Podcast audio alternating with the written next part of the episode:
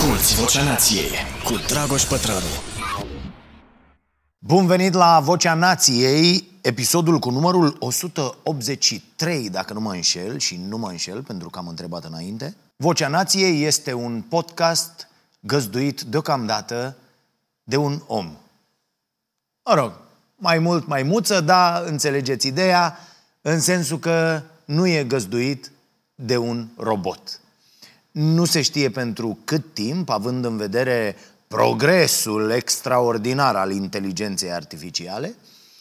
Și tocmai despre asta vreau să povestim azi, despre inteligența artificială, pentru că am văzut că există foarte mult interes pe acest subiect și chiar și la sesiunea de întrebări cu abonații plătitori de săptămâna asta a venit vorba despre acest subiect.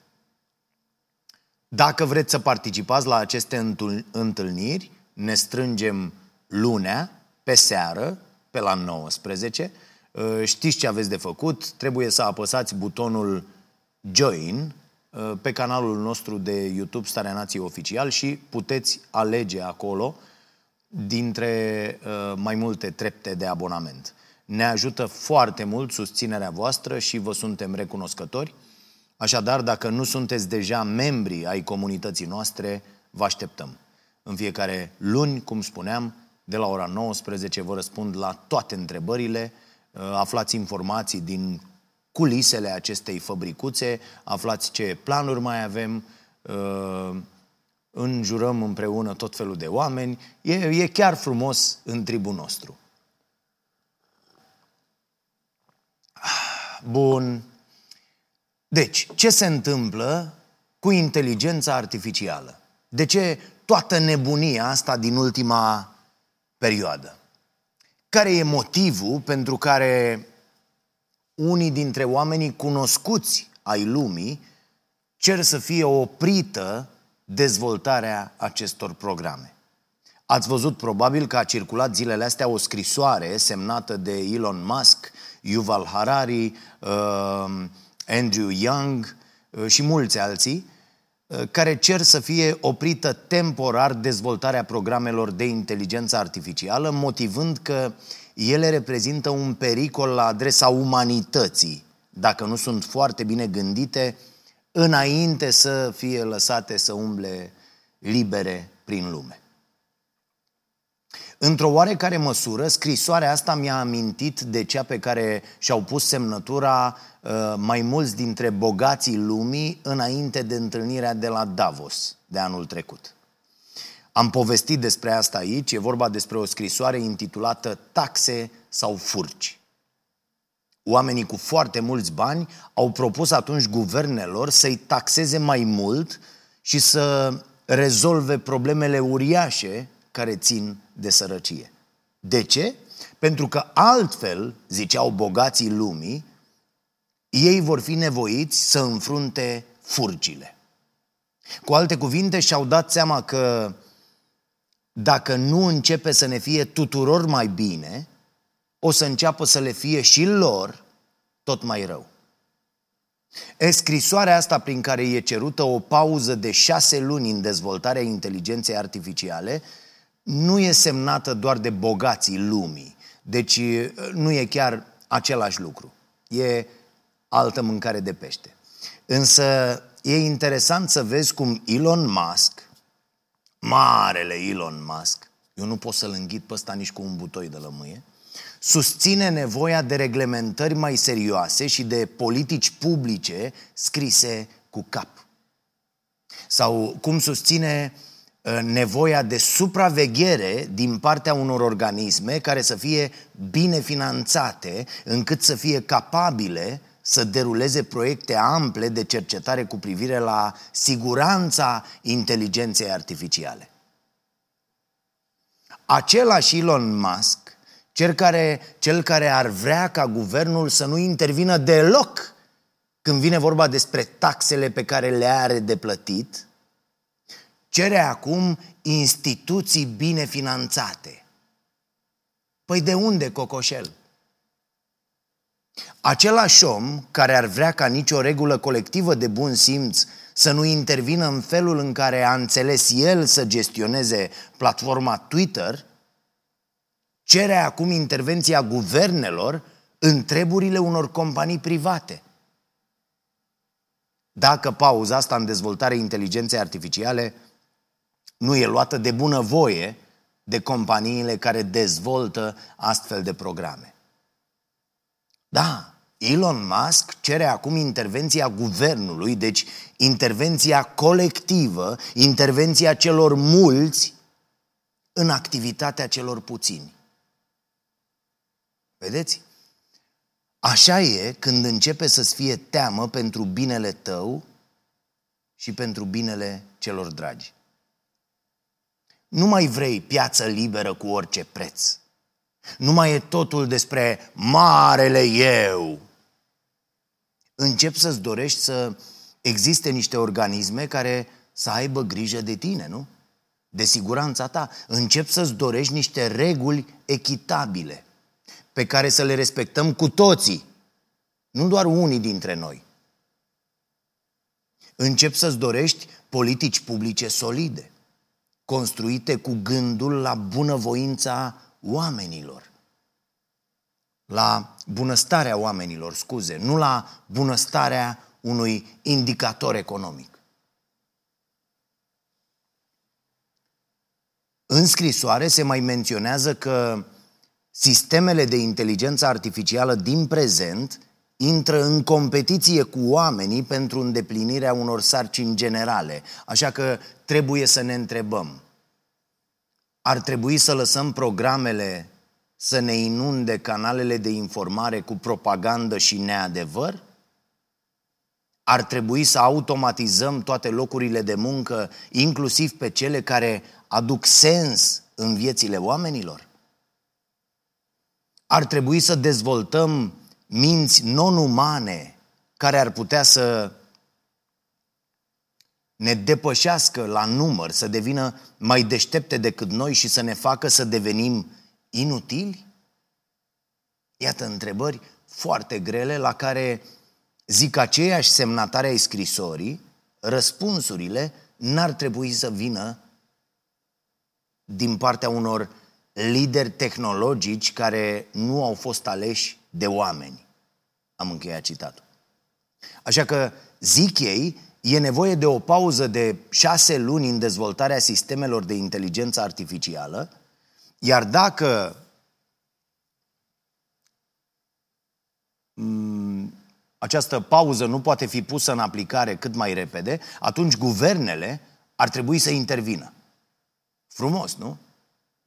Dar care e totuși problema? Discuțiile despre inteligența artificială pot să creeze foarte multă confuzie. Pe de o parte auzim că ele ar reprezenta un pericol pentru umanitate, pe de altă parte ne jucăm cu chat GPT, îl punem să compună povești și să răspundă la întrebări complicate. Anul trecut, când a fost lansat uh, chat GPT, l-am folosit și noi și l-am rugat să scrie niște glume despre bugetul pe care România îl acordă pentru educație. Dacă sunteți abonați la newsletterul nostru, ați văzut ce a ieșit. Dacă nu, abonați-vă acum repede să nu le ratați pe următoarele. starenației.ro slash newsletter. E absolut gratuit. Platforma GPT-4, lansată la mijlocul lunii martie, este și mai performantă pentru că înțelege și text, dar și imagine. Poate să treacă fără probleme examene, să redacteze cereri de chemare în judecată, să construiască de la zero un site urmând doar niște schițe foarte simple, niște desene oferite de client și așa mai departe. Asta e ceva minunat, nu? Așa că de ce nu putem să ne distrăm în continuare? De ce trebuie să ne facem griji și să vorbim despre dezastre și pericole pentru omenire? Problema, zic cei ce studiază acest domeniu, e că lucrurile se întâmplă cu o viteză mult prea mare, care îi depășește inclusiv pe creatorii de inteligență artificială. Riscul cel mai probabil și cel mai apropiat ca timp de noi este acela ca în viitor aceste programe să nu mai facă ceea ce oamenii se așteaptă ca ele să facă. E o ipoteză care se numește problema de aliniere. Adică alinierea între interesele oamenilor și cele ale inteligenței artificiale. Și o să vă dau un exemplu foarte des invocat atunci când se descrie această problemă. Un cercetător care lucra în 2016 la un astfel de program folosit pentru jocuri pe calculator și-a dat seama că programul lui se blocase într-o cursă pentru bărci.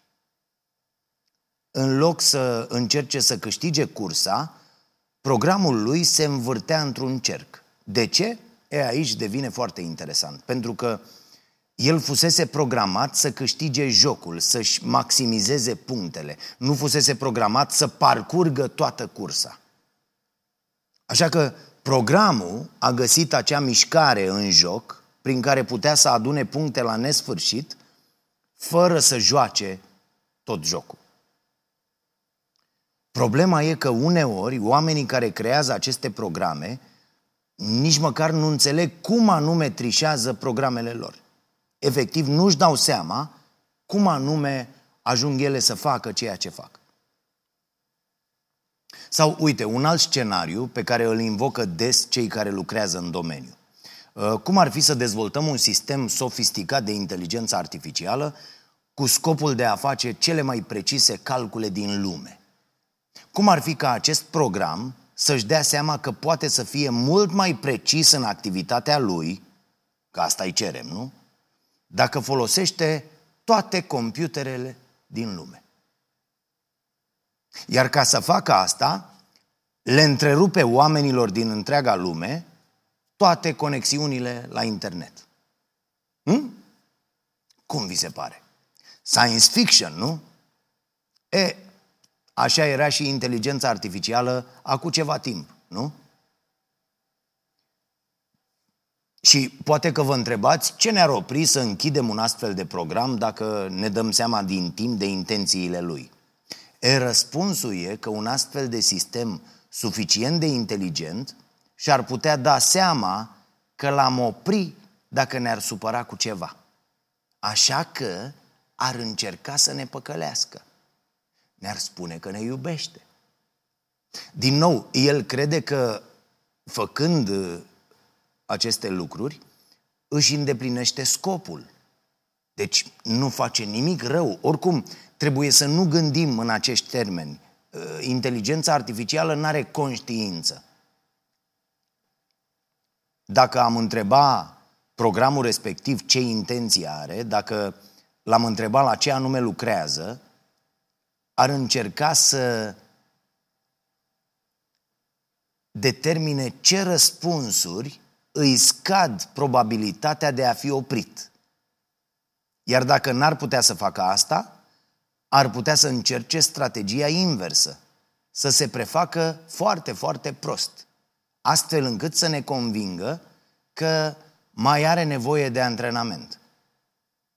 Deci, îl lași în priză, da?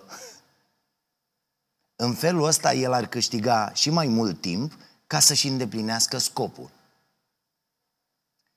În plus, ar putea să învețe destul de repede cum să se instaleze singur și pe alte computere.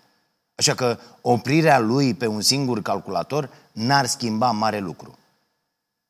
Sună înfricoșător, nu? Dar e, de fapt, destul de simplu. Ideea e că noi oamenii abia știm cum să comunicăm între noi. Abia ne înțelegem unii pe alții și unii cu alții. Atât de multe neînțelegeri și probleme apar pentru că pur și simplu nu știm să transmitem ceea ce vrem să spunem cu adevărat. Vă dați seama cât de greu e să transmitem sistemelor de inteligență artificială ce anume ne dorim ca ele să facă și ce anume vrem să nu facă? E minunat că aceste programe devin incredibil de bune în a îndeplini sarcinile pe care oamenii le setează pentru ele. Dar dacă oamenii nu știu să definească bine acele sarcini sau acele scopuri, rezultatele obținute nu se vor alinia cu ceea ce oamenii și-au dorit inițial. De aici apare această problemă de aliniere. Până la urmă avem o astfel de problemă de aliniere și când vine vorba despre economie. Nu credeți? Iată, am setat ca scop suprem creșterea economică și acum facem absolut tot ce e nevoie ca să atingem acel scop. Fără să conteze dacă pe drum omorâm oameni, cauzăm niște dezastre. Criza climatică este o consecință a acestui scop. Inegalitatea este și ea o consecință a acestui scop. Însă închidem ochii și mergem mai departe pentru că trebuie să atingem scopul. Scopul pentru care am fost programați. Creștere economică cu orice preț. Nu suntem oare și noi exact la fel ca aceste programe? De fapt, invers. Nu cumva am creat ceva după chipul și asemănarea noastră? Structurile de motivație pe care le avem în prezent sunt profund greșite și le transferăm mai departe în tot ceea ce construim. Deci, problema nu e că inteligența artificială o să devină malefică sau cine știe ce basme din astea distopice. Nu. Nu o să ne luptăm corp la corp cu roboții, deși eu mă pregătesc pentru asta. Lucrurile sunt foarte simple, iar pericolele sunt mult mai pământene, ca să zic așa. Uite, vă dau un exemplu. Uh, e un exemplu găsit în cartea lui uh, Stephen Hawking, uh, ultima lui carte, despre care am povestit aici, răspunsuri scurte la marile întrebări. Și Hawking zice așa, Probabil că nu ești o persoană malefică ce urăște furnicile și le calcă din răutate. Dar, dacă conduci niște lucrări pentru un proiect de energie verde hidroelectrică și există un mușuroi de furnici în zona care urmează să fie inundată, păi, ghinion. Ghinion pentru furnici, nu? Problema nu e deci că inteligența artificială vrea ea să ne facă rău în mod intenționat. Problema e că poate să devină mult prea competentă și mult prea bună în a-și atinge scopurile, chiar dacă acele scopuri nu sunt aliniate cu scopurile oamenilor. Cu alte cuvinte, haideți să nu punem umanitatea în situația furnicilor din acest exemplu. Sau, ca să continuăm paralela de mai devreme, haideți să nu punem umanitatea în situația în care am pus natura atunci când ne-am setat noi oamenii scopul creșterii economice cu orice preț. Motivațiile și scopurile pe care ni le stabilim reprezintă un motor incredibil de puternic. Iar aceste sisteme de inteligență artificială, la fel ca noi, nu sunt setate din fabrică să facă rău. Ele vor crede că fac bine. Dar își vor urma motivațiile și vor urma instrucțiunile pe care le primesc. Asta înseamnă că orice scop oricât de inofensiv, precum cel de a aduna multe clicuri online, de pildă, ar putea să producă grave consecințe neintenționate.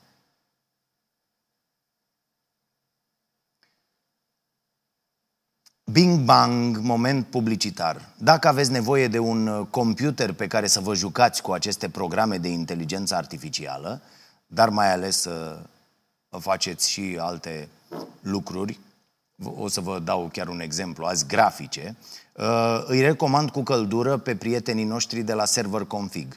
Produsele lor electronice refurbished, pe care le găsiți pe site-ul serverliniuțăconfig.ro, au uh, performanțele unor produse noi, dar uh, un preț mult mai avantajos.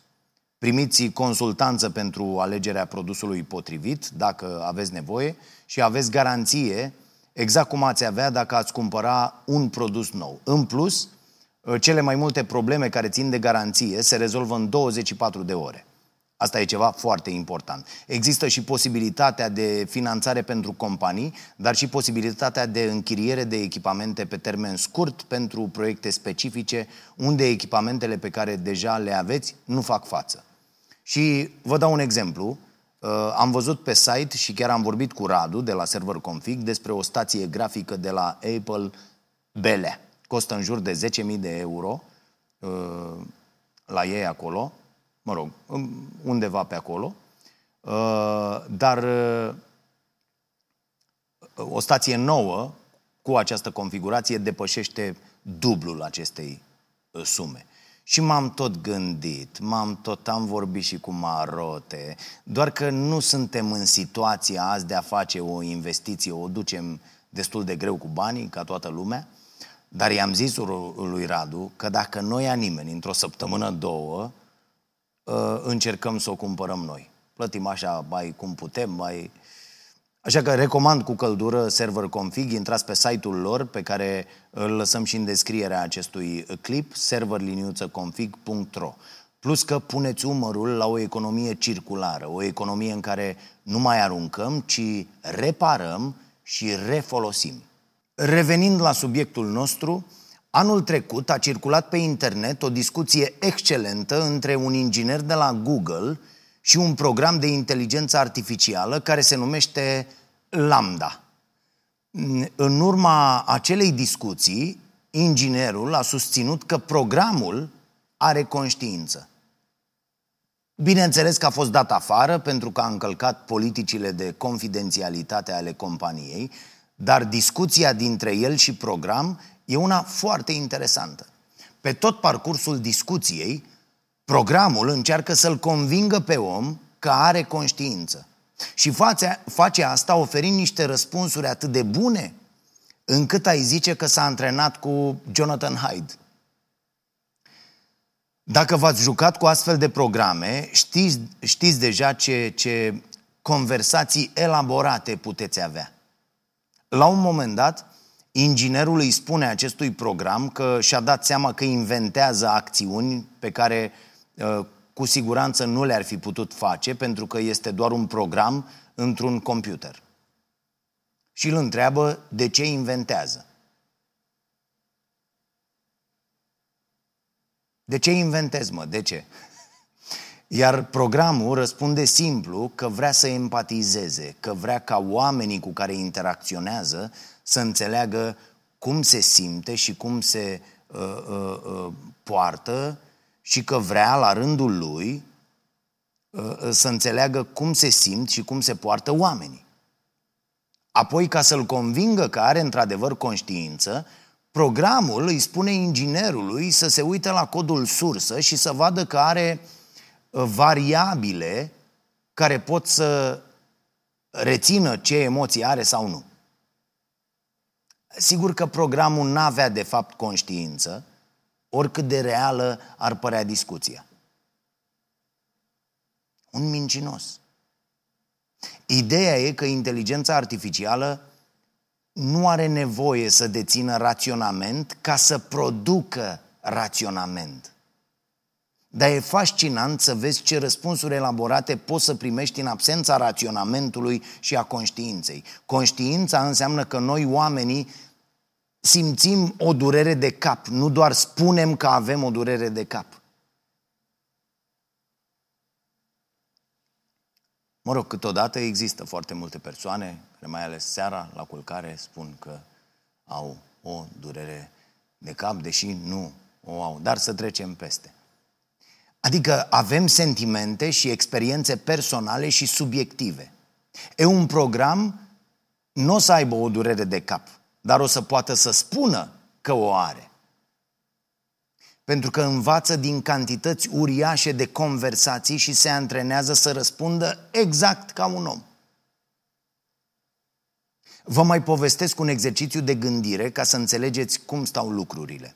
Se numește experimentul camerei chinezești. Și e un exercițiu menit să arate că e imposibil ca programele să înțeleagă limbaj sau să gândească, dar că pot să producă rezultate ca și cum ar face-o. Imaginați-vă că un om care vorbește doar limba engleză și care nu știe absolut deloc chineză, este încuiat într-o cameră. În acea cameră există doar cutii cu uh, uh, simboluri chinezești. El are acces la un manual, la o carte de instrucțiuni scrisă în limba engleză pentru utilizarea simbolurilor. Imaginați-vă acum că niște oameni din afara acelei camere îi bagă omului nostru pe sub ușă alte simboluri chinezești complet necunoscute vorbitorului de limbă engleză. Simbolurile uh, introduse acum reprezintă întrebări în limba chineză. Ei bine, urmărind instrucțiunile din, a, din acel manual, persoana din încăpere reușește să trimită înapoi simboluri chinezești care reprezintă răspunsuri corecte la întrebările primite. Cam asta e pe scurt toată filozofia din spatele conversațiilor purtate cu inteligența artificială, în care ea pare că înțelege ce răspunde. Setul de instrucțiuni primit ajută acea persoană din încăpere să treacă testul, să pară că înțelege limba chineză, deși nu știe nici măcar o iotă. Tot așa fac și aceste programe. Un program care a învățat cum trebuie să răspundă nu înseamnă că și înțelege ceea ce răspunde. inteligența artificială, de fapt, e analfabetă funcțional. Pe de altă parte, cercetătorii nu exclud complet ipoteza ca în viitor, cândva, inteligența artificială să dezvolte și conștiință. Deocamdată însă, pericolul mai mare stă în alte locuri. Toate programele care ne uimesc astăzi cu abilitățile lor de a ne răspunde la întrebări au fost antrenate, cum spuneam, cu cantități uriașe de conversații dintre oameni. Cu cantități uriașe de informații despre lume și despre cum funcționează ea în viziunea oamenilor. Ei bine, de aici apare prima problemă. Lumea, cum e ea construită astăzi, nu e o lume foarte corectă, nu e o lume dreaptă. Criteriile după care îi judecăm pe oameni nu sunt întotdeauna cele mai bune, din contră. Conversațiile noastre sunt de multe ori încărcate de prejudecăți și de erori grave de raționament. E toate astea sunt transferate apoi programelor pe care le construim după mintea noastră. Un program care va fi pus să asiste la judecarea cazurilor în instanță, și există astfel de programe, va folosi datele cu care a fost hrănit. Iar datele astea sunt deseori pline de rasism, de discriminare împotriva unor categorii întregi de oameni. Deci, cum îi învățăm pe roboți să fie etici și mai ales cum îi învățăm să fie etici și morali când încă nu știm nici noi prea bine ce înseamnă asta. Pentru că problema nu e reprezentată de această tehnologie în sine. Problema nu e inteligența artificială pur și simplu. Poate că mult mai mult ar trebui să ne concentrăm asupra oamenilor care construiesc această tehnologie și asupra scopurilor pe care ei le au. Iar problema e că în acest moment nu știm nimic despre acești oameni, nu? Nu știm ce fel de oameni sunt, ce interese au, ce prejudecăți, ce preferințe politice și așa mai departe. Și mai e ceva. Ar trebui să ne gândim la aceste programe uh, mai degrabă așa cum ne gândim la invenția electricității, nu la cea a becului. Cu alte cuvinte, aceste programe nu reprezintă un produs final, ci o infrastructură pentru construirea unor produse. Nu știm cum vor fi folosite și în ce context. Electricitatea nu e în sine bună sau rea, nu? E doar o ustensilă. Fix la fel sunt și algoritmii sau inteligența artificială. Niște ustensile. Sau, uite, ar trebui să ne gândim la inteligența artificială cum ne gândim la energia nucleară. Nu știm dacă va fi folosită la un moment dat ca să alimenteze cu energie miliarde de oameni sau ca să-i anihileze cu o bombă atomică. Vedeți? Despre asta e vorba. Sigur că e mult mai clar cum anume am putea să uh, fim anihilați de o bombă nucleară. Nu cred că are nimeni nevoie de argumente ca să înțeleagă de ce un război nuclear e un lucru rău. Când vine vorba de pericolul inteligenței artificiale însă, lucrurile sunt mult mai subtile. Da, și armele nucleare și inteligența artificială reprezintă riscuri existențiale și există foarte multe materiale pe această temă. Dar e mult mai greu de explicat de ce sistemele de inteligență artificială sunt un astfel de risc. Foarte mulți oameni văd inteligența artificială ca pe un risc mai degrabă din perspectiva automatizării locurilor de muncă. Iar mie asta mi se pare o dovadă a eșecului umanității. Mi se pare o problemă a lipsei noastre uriașe de imaginație când vine vorba despre cum am putea să trăim pe planeta asta. Faptul că ne este teamă pentru supraviețuirea noastră atunci când ne imaginăm că vom rămâne fără un loc de muncă este o consecință a modului defectuos în care am ales să ne organizăm viața, așa scurtă cum e ea, pe acest pământ. În loc să ne bucurăm că am putea avea mai mult timp liber, ca să ne bucurăm de viață și să lăsăm roboții să muncească pentru noi, statele taxând munca lor și virând banii în conturile noastre, cea mai mare temere a noastră e că nu ne vom mai putea asigura supraviețuirea în absența muncii. Nu vi se pare trist? Și nu arată asta cât de limitați suntem și cât de greșită e lumea de azi? Așa cum zicea Sir Ken Robinson, trăim într-o lume a ideilor. Iar ideile astea despre conexiunea dintre muncă și supraviețuire ar trebui să se schimbe. Altfel, toate acțiunile noastre vor sta sub, sub umbra lor. Și vom rata atât de multe lucruri bune din cauza asta. Mai țineți minte filmul Don't Look Up? E acolo o scenă excelentă în care actrița principală se duce acasă la părinții ei.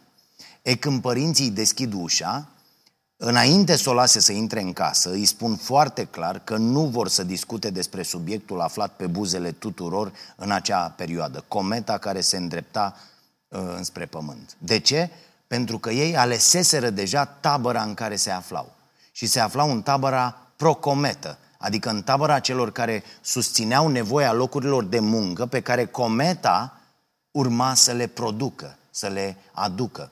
Dacă omenirea reușea să o spargă în bucățele când ea se va afla mai aproape de pământ și apoi oamenii să colecteze toate materialele folositoare.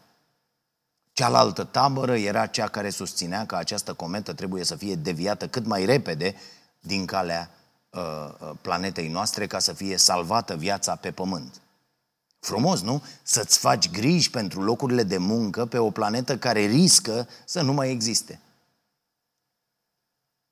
Cam asta facem în fiecare zi în foarte multe privințe, nu? Grija pentru economie, pentru creșterea economică cu orice preț, grija pentru profit – ne pun deseori în situația de a ne concentra în locuri complet greșite. Și atenție, nu e vina oamenilor că fac asta. E imposibil să te gândești în perspectivă când grija pentru ziua de mâine te acaparează complet. Am luat cele mai proaste decizii în viața mea când eram într-o astfel de situație, când nu știam ce mănânc mâine sau săptămâna viitoare sau luna viitoare. Am luat cele mai bune decizii în viața mea când am avut toate nevoile de bază asigurate și o oarecare uh, uh, liniște financiară. Adică în orice fel de situație, bă, o perioadă, e vorba de șase luni, de un an sau de cinci ani, lucrurile sunt în ordine. Atunci poți lua decizii bune. Altfel, n-ai absolut nicio șansă. Apropo de cum se miră unii foarte, foarte bogați, că bogații se miră așa, cum nu reușește uh, toată lumea să iasă din sărăcie.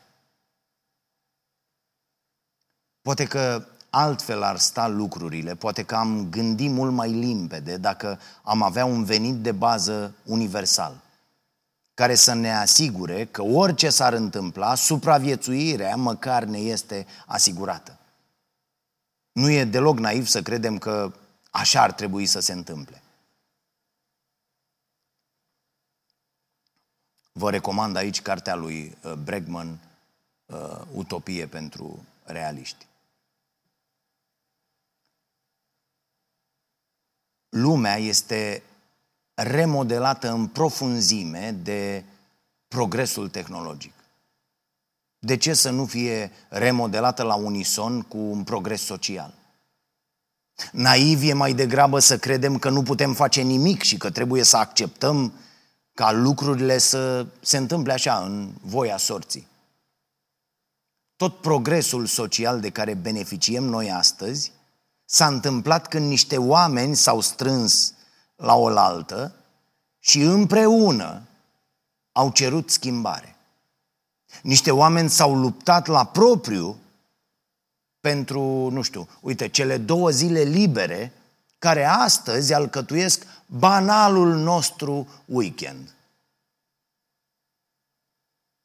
V-ați gândit să le fiți vreodată recunoscători persoanelor care au produs aceste schimbări? Că s-a murit mult pentru aceste două zile din weekend. Dreptul nostru. Nimic nu se întâmplă dacă noi nu cerem schimbare.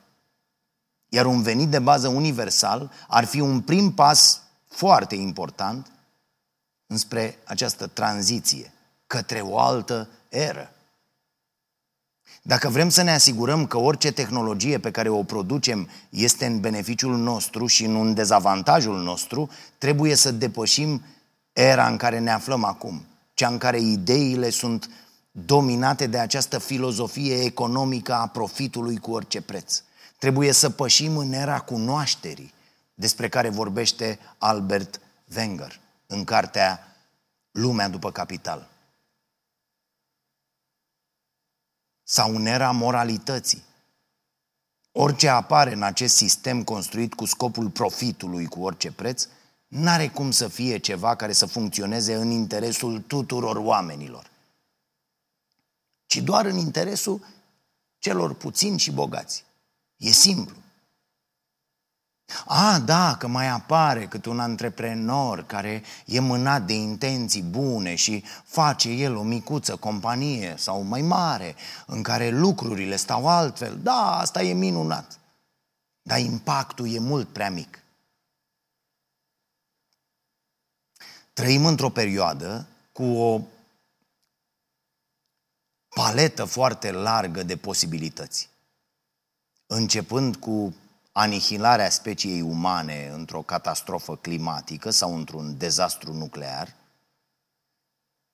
și până la exploatarea spațiului cosmic și extinderea uh, uh speciei umane pe alte planete. Atât de largă e această paletă de posibilități. De la o extremă la alta în care dintre, dintre extreme vom ajunge depinde doar de alegerile pe care le facem la nivel colectiv.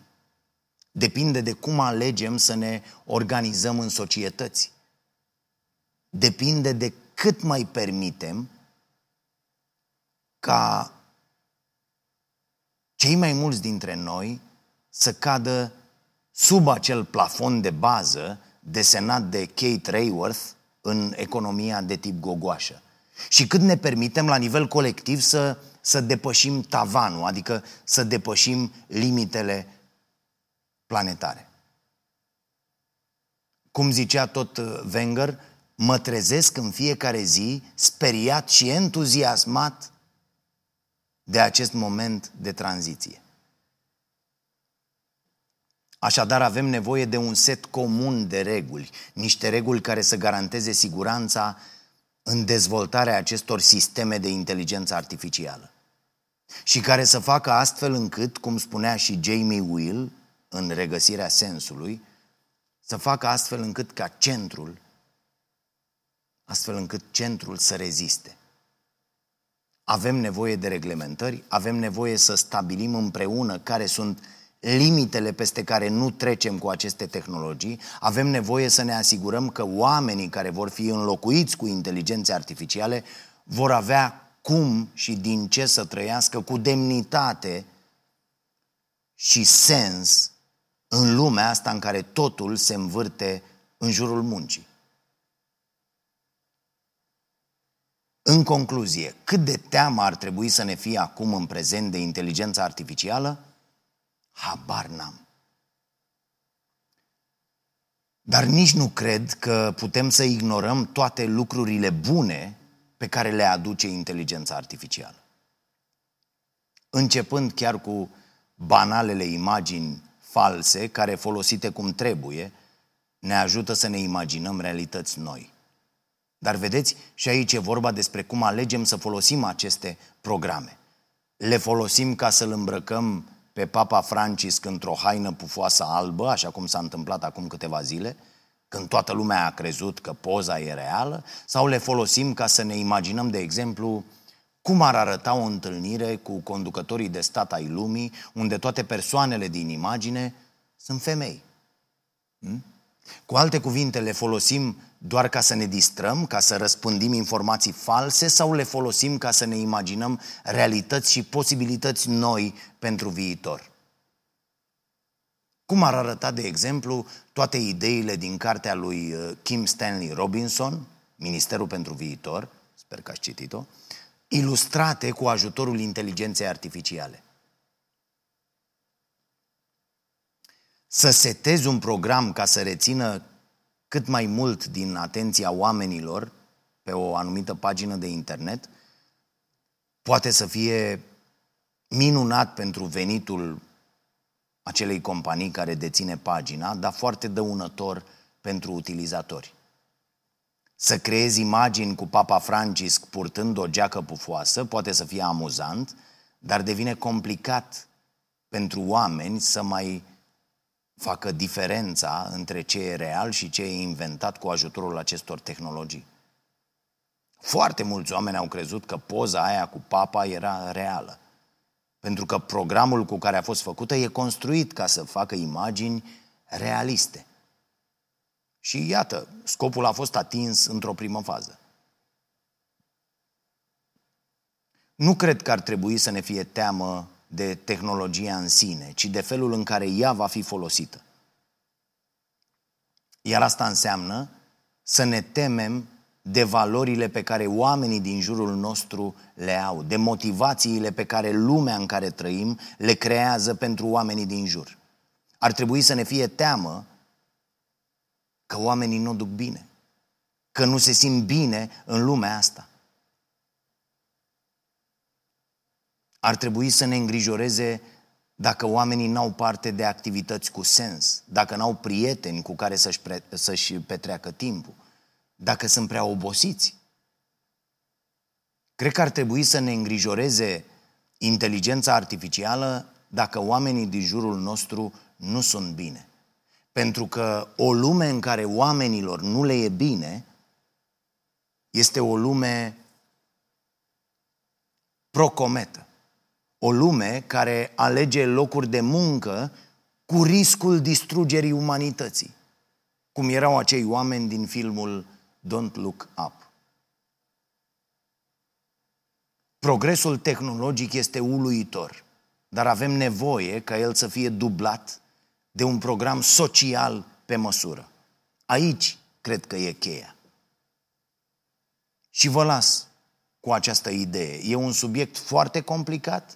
Poate că o să mai discutăm despre asta. Dacă vi se pare interesant, puteți să ne lăsați în comentarii gândurile voastre. Să vă fie bine, iar apoi, dacă puteți, să le faceți bine și celor din jur.